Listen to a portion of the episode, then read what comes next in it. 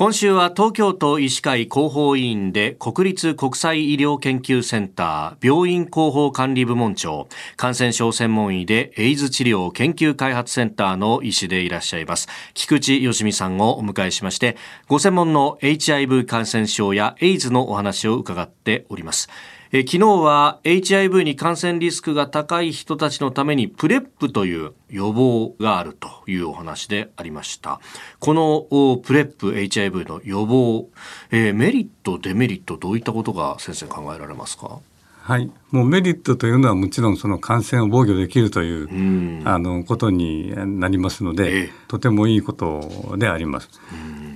でまあ、デメリットというか日本ではもう全く認可されていないので、はい、海外の旅行者が例えばあのこの PrEP をやっていて、あの日本のところに当然無料だと思ってきてえお金かかるの？こんなにって言ってもうとんでもないっていうふうなこともあの経験しますし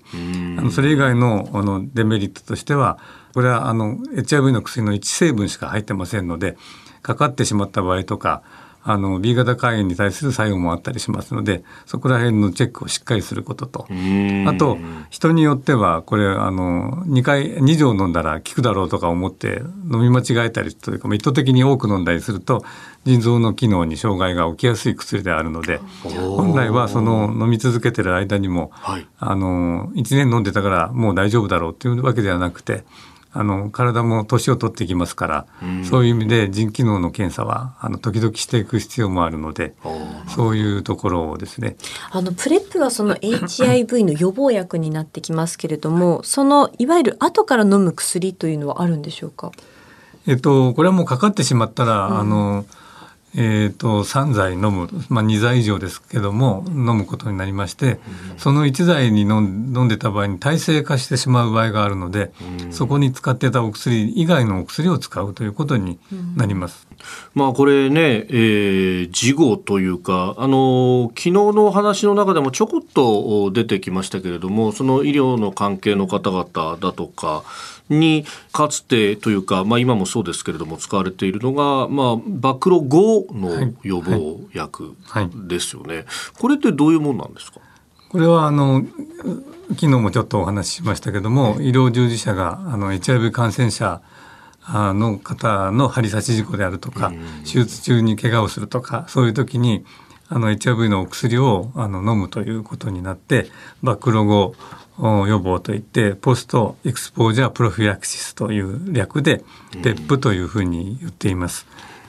でこれもあのえー、実は労災だろうというふうに思うわけですけども労災というのはその感染症にかかってないと労災には認定されないので予防の時に飲んだことに対してはあの、まあ、地方厚生局というところが判断するんですけど、はい、基本的には感染してない他の病気の並びと同じです。はあこれ海外では適用になっているところが多いと思います。これもはい。これ薬の値段っておいくらぐらいなんでしょうか？えっ、ー、と昨日もちょっと話したぐらい高くて、あまああの一日数千円になります。まああの。いろいろあの外国人の方とかが多いので説明してたらもう本当になるほどあの1万円とかかかってしまうので、えー、あの病院に来ていただいた時には、はい、あのその説明をして、その個人負担という形であの公開して大体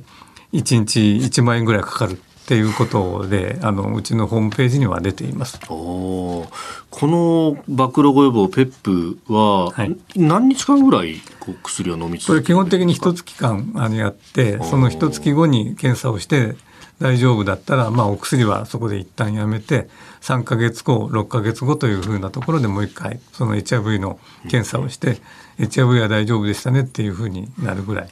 大変なのですが、まあなかなかそういう跡が立たないかなというところがあります。なるほど。はい。